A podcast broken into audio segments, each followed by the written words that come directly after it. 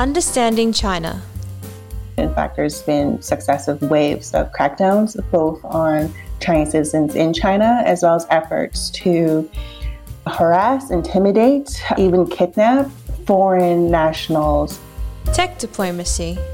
The level of understanding of policymakers and the understanding of technology that technologists have, that delta has grown so quickly over time that we started to feel that it was almost insurmountable. Climate security in the Middle East. We now have the opportunity to rehabilitate this river and bring back not only the biodiversity, 50% of the biodiversity that was lost, but also create new economic opportunities for the people of the valley, Palestinian, Jordanian, and Israeli. This is Policy, Guns and Money, the ASPI podcast, with me, Olivia Nelson. To start off this episode, Fergus Ryan speaks to China expert Joanna Chiu about her new book, China Unbound A New World Disorder. They discuss the changing attitudes towards China in Western countries and the importance of developing China research expertise. So, Joanna, before taking on your role as a senior journalist at the Toronto Star, you did on the ground reporting in Beijing, in China, in Hong Kong for seven years. And that's reflected in your book, where you're able to write about your first hand experience, whether that's in underground churches in Beijing or wandering down the halls of the hospital where Liu Xiaobo was being treated, and even seeing the personal dynamic between Xi Jinping and Vladimir Putin up close. But your book is called China Unbound A New World Disorder. And in large part, it focuses on China's role in the world. You write about case studies in Russia, Turkey, Canada, Greece, and Italy. How are these countries particularly, you know, these sort of middle power countries dealing with the opportunities and challenges that come with dealing with China under Xi Jinping. Yeah, thank you so much. And thanks, Fergus, for being an early supporter and reader of the book. I really appreciate it. Thanks for pointing out as well that the subtitle is New World Disorder. So that refers not to Beijing's unilateral actions creating, you know, chaos in the world, but really it it looks at examining Western complicity, how decades of willful misinterpretation or just ignoring of different dimensions uh, to do with China, China's political system, its human rights record, have over time become, I argue, uh, complicity in the toxic diplomacy, human rights abuses, and foreign interference uh, Beijing engages in today. So for a long time, you know, people like Bill Clinton were saying, you know, China joining the World Trade Organization, China becoming a bigger player in the world, that will naturally mean China will turn into a more liberal direction, basically implying that China will become a democracy just like us. But, you know, Chinese leaders never made that commitment consistently in the last several decades, indeed, since you know CCP came to power, human rights has not been a top concern. In fact, there's been successive waves of crackdowns, both on Chinese citizens in China, as well as efforts to harass, intimidate, even kidnap foreign nationals all over the world. But I argue that up until recently, the people who suffered the most were people of Chinese descent people like me, the Chinese diaspora, were reporting things like they were getting physical visits, living in Canada, living in Australia. In Canada, I think it took uh, the Meng Wanzhou issue, the Huawei issue, where the two Michaels were taken as political hostages, for a lot of Canadians to kind of wake up to some of the complexities and to feel that okay china is going authoritarianism it might affect me it might affect people like me basically the mainstream you know, white Canadians, people were actually saying things to me in my interviews that I didn't know there were these issues happening in the past, but I felt that the two Michaels were relatable. I went to Australia for reporting, and just as um, this case was breaking, and Australians also told me that I relate to people like Michael Kovrig who were working in China. So, really, it has been only recently that people felt an urgency to talk about China human rights and China's political system and China's willingness to use political hostage taking as a tactic.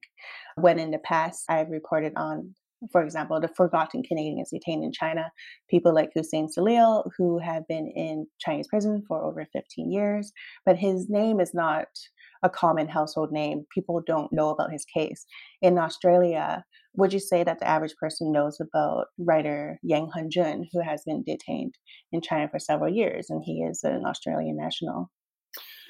Yeah, uh, it's an interesting question. I mean, just after your book came out, um, the two Michaels, Kovrig and Spavor, were released. But meanwhile, as you say, Yang Hengjun and Cheng Lei, both Australians, they remain in detention. So what do you mm-hmm. think the strategy should be with them? What do you think their chances of, of being released are? And why were the Michaels released while these two remain in mm-hmm. detention? Yeah. So in my book, I talk about this idea that Beijing has been promoting that anyone, any type of Chinese descent or background, are essentially Chinese. And they're basically more like fair game compared to foreigners who aren't Chinese. And that has been kind of a very toxic narrative that people around the world in the West have accepted as valid. So, you know, the racism and xenophobia we see in so many Western countries that I profile in China Unbound plays into this narrative where if you don't really accept immigrants as part of your society, then that opens up their extra vulnerability. In Canada, I know that basically the government, it was a major foreign policy focus to try to get them out. And it was basically part of every conversation the administration had with China. But the criticism is that this has not been the case for Canadians, Australians, others of non white descent who had received similar treatment. So it is a kind of harmful complicity that the book is trying to look at. It's also looking at the kind of wasted resources among the international diaspora, where there is, including in the US, systemic exclusion of the voices and expertise of Chinese Americans, kind of a casting of suspicion over them, whether their loyalties are to Beijing or, or to elsewhere, that affects the type of dialogue we have today. So I really traveled around in Australia speaking with current and former politicians. They admit that, you know, five years ago, seven years ago, before the climate shifted and we had the raft of anti foreign interference laws, their mandate or goal with China was to expand trade and economic ties as much as possible. And that was really the focus, the narrow focus. And I think because it has been so recent, uh, countries that have introduced some changes in recent years don't really have the right to look at other countries I profiled, like Greece and Italy, where it's at a stage where uh, still the focus is what can we get, what can we gain economically from China. It was very interesting because I would speak with leading business people who actually helped shape their country's policies uh, Greece, Italy, and Turkey. And they admit that they don't think kind of these wider issues like politics, human rights are relevant to them. They think that they don't really care where potential investment deals come from as long as money is flowing into the country. And it's really interesting because it's not as if they are completely oblivious to all these conversations. They they say they're acting pragmatically to really focus on what they should do, what they can get. But what's interesting is that they really overestimate what they can gain from China, what they could lose by being more critical. So Athens twice vetoing a human rights criticism of China at the UN. That was very stark, and it was seen as a potential proactive way to express gratitude for Chinese state owned businesses pouring in funding, including taking over the port of Piraeus and really kind of turning over the productivity of that port. It also comes in context where in different places there's increasing support of what China professes to do to change the current world order. Beijing, like in state council papers, is really upfront about how it thinks it's healthy for China to rise as a alternative superpower to the US that it shouldn't be a unipolar world where the US dominates and is hegemonic, but it's right and will benefit other countries for China to also be a superpower. And that is very compelling. I spoke with people in Italy who say, Yes, I know that working in China, we are actively self censoring our products, but we're also cheering on Xi Jinping, cheering on Beijing because we hate Trump more, basically, than we care about you know the human rights issues and the fact that we need to self censor to access the China market. So I really try to include that nuance and on the ground flavor of the reality in different Western countries' attitudes and changing attitudes to China, because I think that kind of nuance is often missing in some of these conversations, as well as emphasizing the stakes for people of Chinese descent, because again, for decades, they've been the ones who tend to suffer the most for, you know, trying to speak out about China related issues. Yeah, there seems to be almost a sort of lack of curiosity about modern China in many of these middle powers that you look at and some of the individuals, particularly in business community, who ha- have this very mm-hmm. mercenary approach to China. Yeah. Where do you see that going? Are there any sort of countervailing forces inside those countries? Do they have a core of capable China analysts and, you know, the Chinese diaspora? Is that something that can be tapped into to sort of push forward their understanding of China and the country that they're dealing mm-hmm. with? The answer basically is no. And you'd be surprised that the problem of lack of China expertise is not just an issue in smaller countries or countries that might be economically struggling, but is the case basically in many places, even in the US, even in Australia, places with some of you know the world's top academics on China. An issue is that often people who are informed about aspects of China that aren't to do with the trade or economy don't really have opportunities to advise government on policymaking. In some cases, academics around the world told me that they felt it wasn't their role to contribute, that it might be seen as interfering, and that they should leave it to their counterparts in China to raise these issues. But a lot have expressed regret since then as you know, the crackdown on civil society has gotten worse in China, that actually their colleagues in China are pretty much universally silenced on these issues.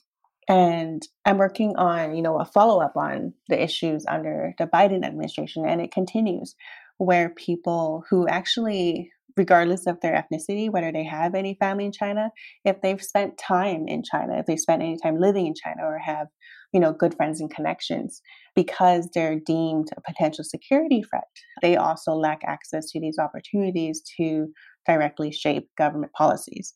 So, let alone a place like Greece, where people say that in order to study China, they had to leave the country to go to the UK, for example, to get a degree where structurally there are no postgraduate opportunities to study China. And speaking with people in Australia, that's again an issue where instead of you would think that with all the increase in media attention on China, there would be an expansion of opportunities to study Chinese or to take courses on Chinese history or politics in universities. But in fact, it's been the opposite. Such courses have been basically being removed or shrinking. It's not expanding. So I think we risk getting into a climate where really simple sound bites about China prevail because there isn't that like deep pool of knowledge and you know people who do have the knowledge don't have opportunities to be more influential so we see potential risk where actually people with the most simplistic views on China tend to get the most airtime. It's as if the misinformation that Beijing produces is mirrored in the West, even though outside of China there are tend to be much more opportunities for access to information and greater freedom of the press. But the disinformation we see all around the world in China is another factor in some of kind of like the disorderly, chaotic dynamics we see today. Well, in a world awash with disinformation and simplistic notions of how to understand China, I'd, I'd, recommend all listeners go straight to Joanna's book called China Unbound A New World Disorder, available at all good bookstores. So thank you, Joanna, today for talking about your book and congratulations. Thanks so much for having me on. Just, it's so hard to delve into all of this in a quick discussion. So it's it's really great that you do this ongoing work on, on China issues and I love the research you produce personally. So keep it up and thanks again for your support. Critical and emerging technologies are quickly becoming a focus area of geopolitical competition. Karly Winkler speaks to the Honourable Bonnie Glick about the newly established Centre for Tech Diplomacy and the links between technology advances and national interests. So, the Centre for Tech Diplomacy at Purdue is an independent think tank at the intersection of technology and US foreign policy. Through its connection with Purdue University, the centre brings deep expertise to studies and events about tech diplomacy and provides training of technology knowledge to foreign policymakers. I am delighted to be here today with the Honourable Bonnie Glick, former Deputy Administrator of the United States Agency for International Development and the Centre for Tech Diplomacy's inaugural Director. Bonnie, welcome and thank you so much for being here. Karly, thank you so much. We are so excited to be talking with you today. So let's jump right into it. We've been having a number of discussions here in Australia with government and industry on our technical partnerships with the US and others under AUKUS and the Quad, but particularly about how the tech community can provide better support to decision makers as they negotiate on these highly technical issues and topics like supply chain vulnerability. But at Purdue, you've set up a think tank, a tech tank, focused on how to bring tech and policy together Tell us about the Centre and why this topic of technology diplomacy is so important. Karly, it's such a great question. And as you probably know, the terms technology and diplomacy are not terms that you usually hear in a sentence together. And you definitely don't hear them one right after the other.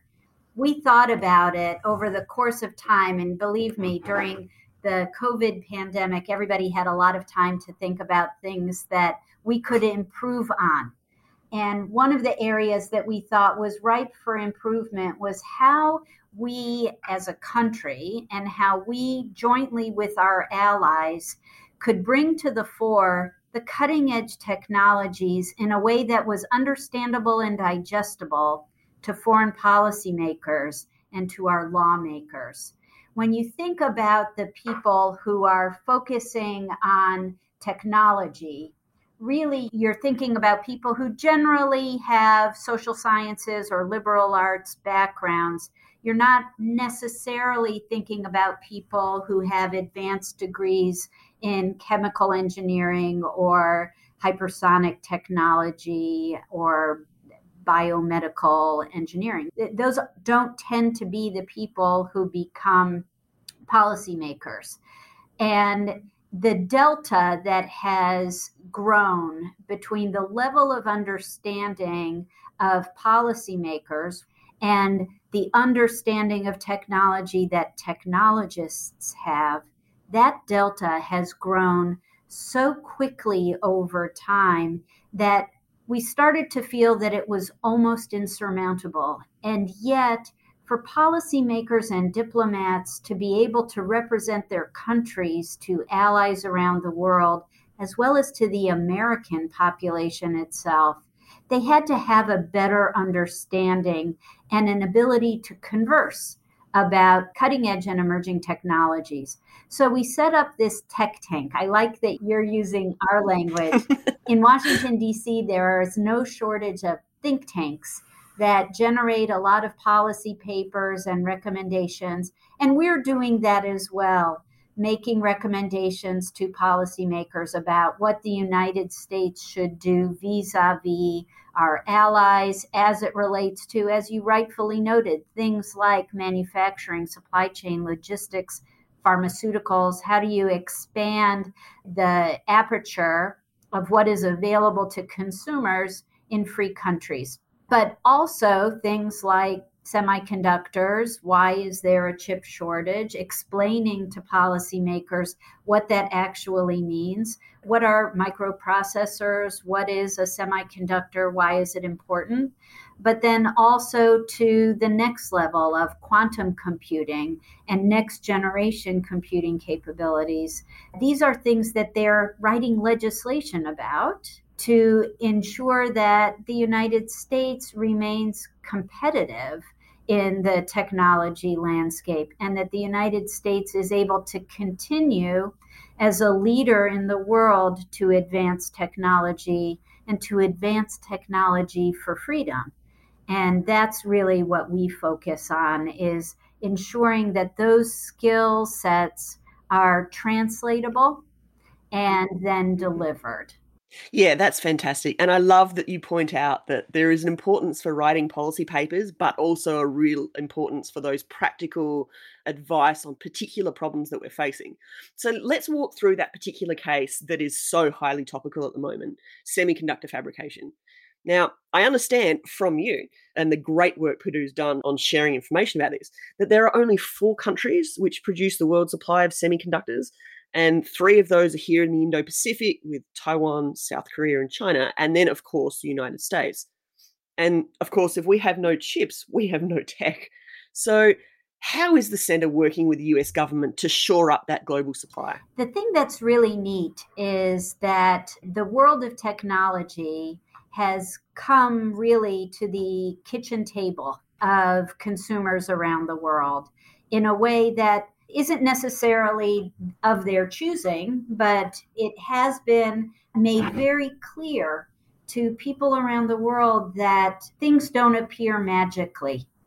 And what we see is that the fabrication capabilities and capacity around the world have been diverted due to COVID. And so when the world is hit with a global pandemic, there is an immediate need that is realized that work has to continue, education has to continue, and it's all going to migrate into our basements. And because we're all sitting in our basements with our children, all learning and all participating in video conference calls, the semiconductor industry pivoted and started making semiconductors and chips for electronic equipment in greater numbers, diverting the manufacturer away from things like the chips that go into car manufacturing or avionics. None of that was needed because nobody could go anywhere. So if, that's great. Yeah, point. if you're sitting in your basement and all you need is a computer or a tablet you're not thinking about getting to go to work and getting to send your children to school. Lo and behold, we have the miraculous creation of vaccines that have again transformed the world and allowed us to leave our basements. And you can't leave your basement if you don't have anywhere to go.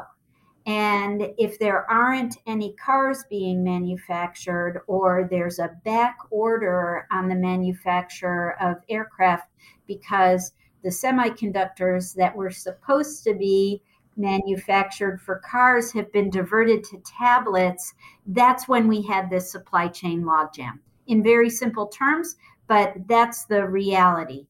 And so the other point that you raised, Karly, that's so important is that semiconductor manufacturing can't just be stood up anywhere.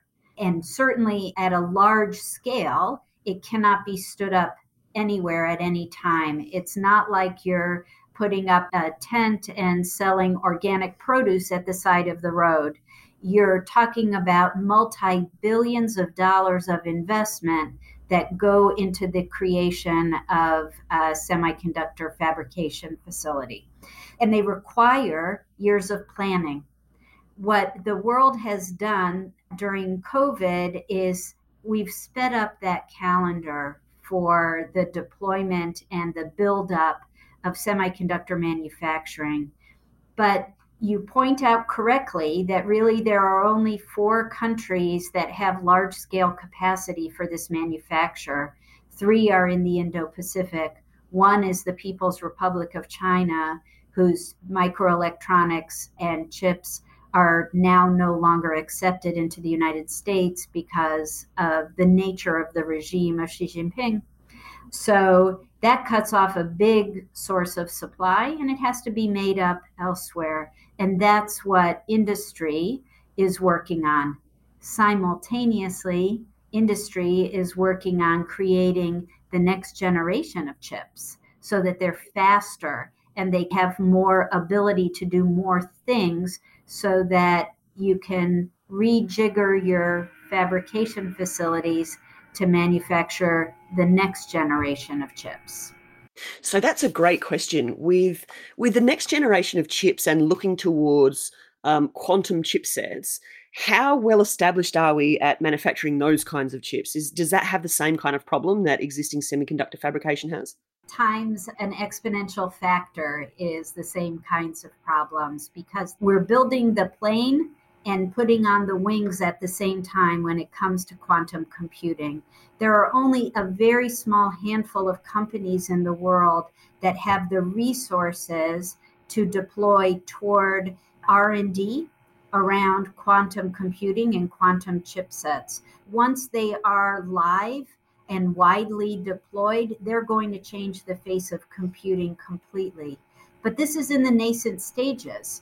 And the same companies that are developing the next generation of microelectronics are also simultaneously trying to help with the manufacture and distribution of the chips that are needed for the day to day manufacturing processes around the world.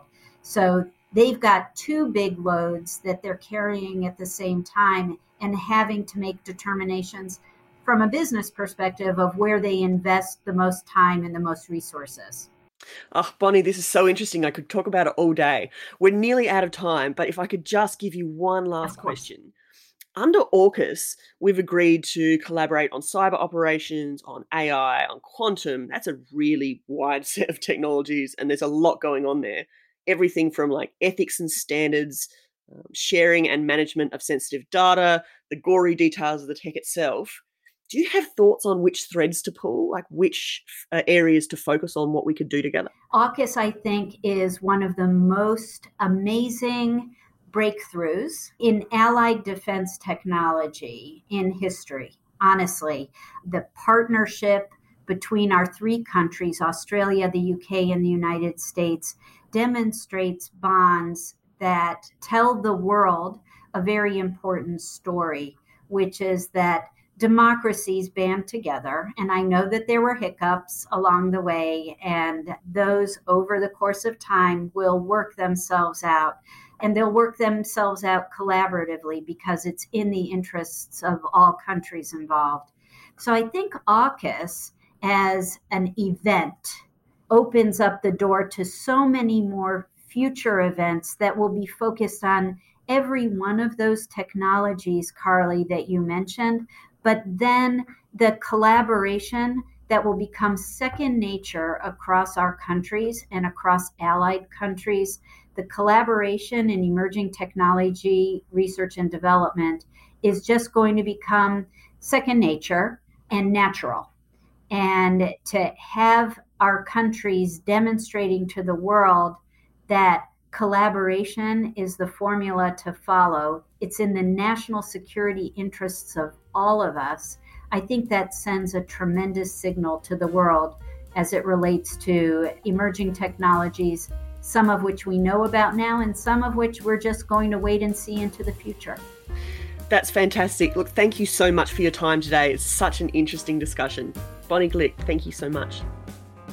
Finally, Anastasia Kapetis speaks to Gideon Bromberg about climate and security in the Middle East. They discuss the Green Blue Deal concept and climate progress in the region. Welcome, Gideon Bromberg, and thank you for joining us today to talk about the impacts of climate change on the security outlook in the Middle East and what can be perhaps done to minimise some of these pretty dire impacts. You're the Israel lead for an organisation called EcoPeace that's been pursuing environmental approaches to peace building and security in the Middle East for at least a couple of decades. Can you tell us about a little bit about the organisation and your Green Blue Deal concept that EcoPeace has been developing over the last few years? So, thank you very much, Anastasia. EcoPeace is truly a unique organization. It's the only organization of its kind that brings together Palestinian, Jordanian, and Israeli environmentalists. the Green Blue Deal is an out of the box concept that is trying to meet the challenge of the climate crisis for our region in a manner that promotes cooperation that perhaps the political process hasn't been able to advance, particularly the Israeli Palestinian political process. The Green Blue Deal is made up of four pillars, and those pillars speak to solutions that relate to both climate mitigation and climate adaptation for our region. The first pillar is based on a much earlier study of the organization that was proposing a water energy exchange, and it looks to the comparative advantages of our various countries to see, for instance, it researched whether Jordan could be a regional leader in the production of renewable energies because of its vast desert areas in close proximity to the population centers uh, of Israel, Palestine, and Jordan. And on the other hand, looking to the Mediterranean, both on the Israeli and Palestinian coasts, as the resource where additional manufactured water could be produced through desalination that could provide water security, again, for all three peoples. The concept was really formed around the lessons of Europe after World War II and the idea of the coal and steel agreement, where, you know, starting off with Germany and France, the idea was, you know, the two most important natural resources of the European continent, coal and steel, would require cooperation in order to prevent further warfare. And we thought deeply, well, what's the coal and the steel of the Levant? And we quickly came to the conclusion that it's harnessing the sun and the sea. The second pillar of the Green Blue Deal is about the River Jordan and the strongly biodiversity focused. And you know, this river, holy to half of humanity, has been turned into little more than a sewage canal, sadly, today, much due to the conflict. And partly because of the cooperation that we are seeing moving forward and advances in particularly desalination technology, we now have the opportunity to rehabilitate this river and bring back not only the biodiversity, 50% of the biodiversity that was lost, but also create new economic opportunities for the people of the valley, Palestinian, Jordanian, and Israeli, to withstand the climate crisis by diversifying income sources. Most of the economy around the Jordan Valley is agricultural, and with the climate crisis and less and less precipitation, we need to diversify income sources so that economic stability is maintained. The third pillar of the Green Blue Deal is moving forward on water issues uh, between Israelis and Palestinians. And that was, in fact, the main focus of the presentation that EcoPeace gave before the UN Security Council just last week, where we highlighted that the rationale as to why water, and this is a complicated issue, but water was seen as a very difficult issue to solve in the mid 1990s when the Oslo Accords were signed between Israelis and Palestinians because there was only natural water. And sharing the water fairly would have produced winners and losers. Well, again, much due to advances in technology, in this case in Israel, in desalination technology, there's no need for winners and losers anymore. We can fairly share the natural water, which means more water going to the Palestinian side and more natural water going to the Palestinian side. And Israelis can increase their desalination. And therefore, everyone wins, including the need to, particularly on the Palestinian side, to treat more of the sewage and in that way protect the scarce natural water.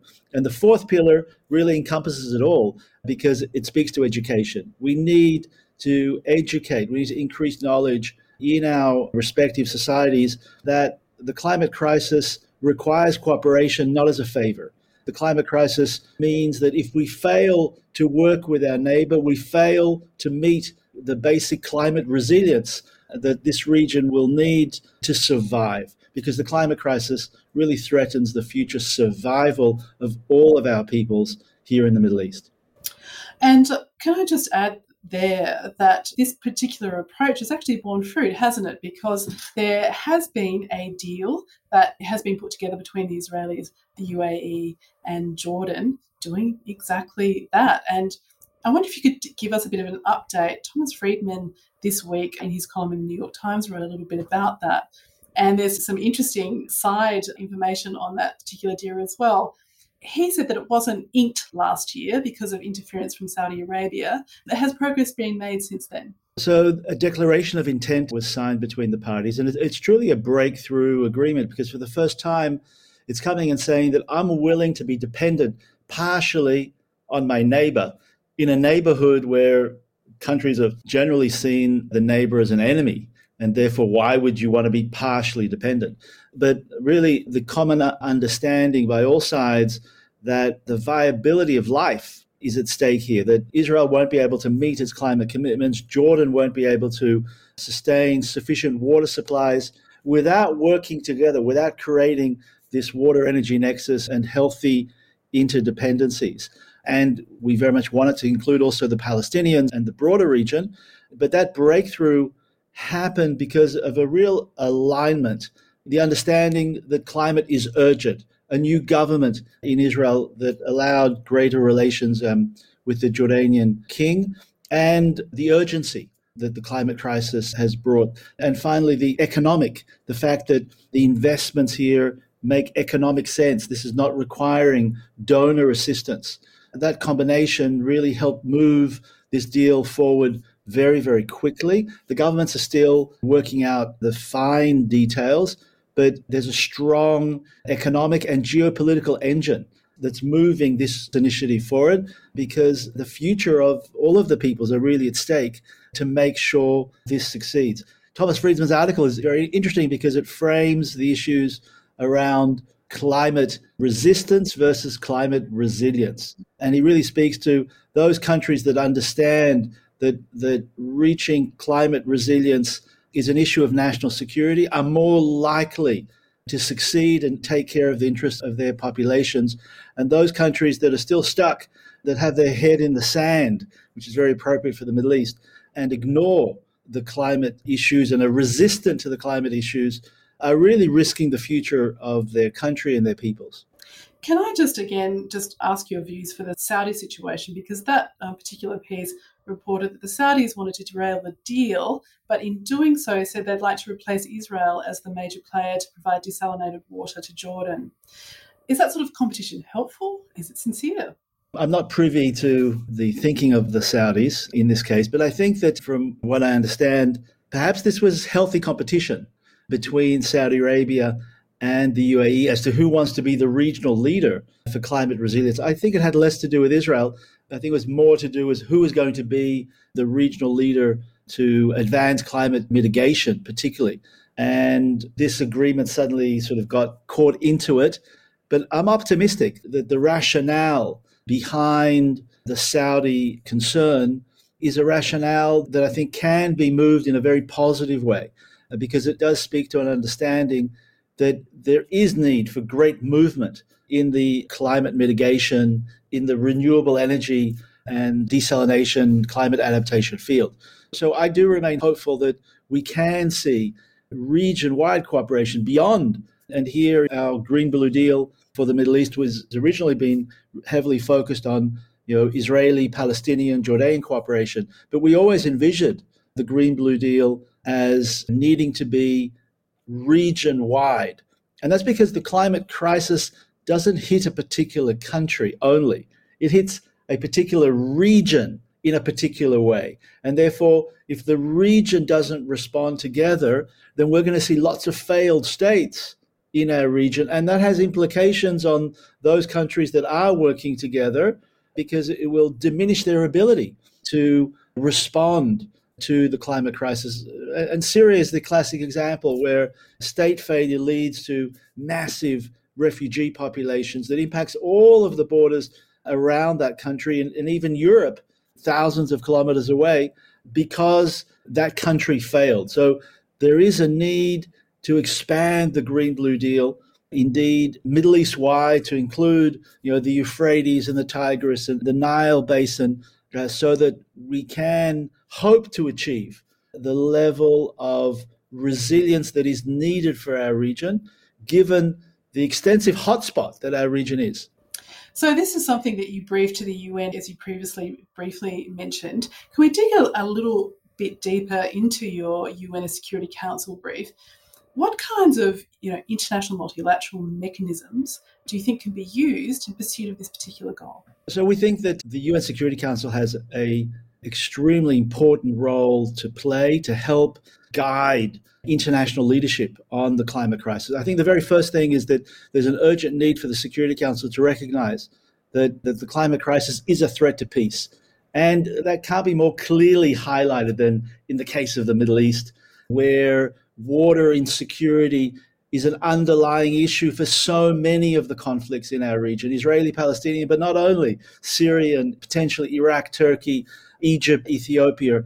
So many of the conflicts in our region have an underlying factor of water insecurity. And the climate crisis, in that sense, will be a threat multiplier, will lead to even more severe crisis if countries don't cooperate. And that is the role of the UN Security Council to promote peace and therefore, we think that the climate and security issues need to be recognized as part of the mandate of the Security Council so that the UN Security Council takes leadership in these issues and helps promote peace globally through climate issues. A second approach, which I think has real potential to help bring security to the Eastern Mediterranean, is to build on the Eastern Mediterranean Gas Forum, which was built around the concept of moving the natural gas found in the Eastern Mediterranean and potentially selling it on to Europe. But given the climate crisis, we need to increase the mandate.